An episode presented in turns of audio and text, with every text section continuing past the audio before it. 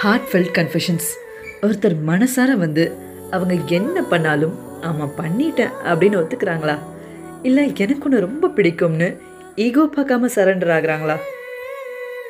அதுக்கும் மேலே அவங்க மேலே தப்பே இல்லைனாலும் சரி விடு நான் தான் சரியாக கவனிச்சிருக்க மாட்டேன் அப்படின்னு அவங்க மேலேயே அவங்க பழி போட்டுக்கிறாங்களா?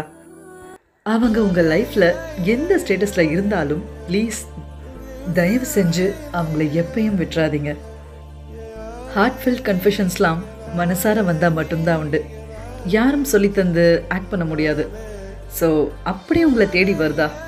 Then you are blessed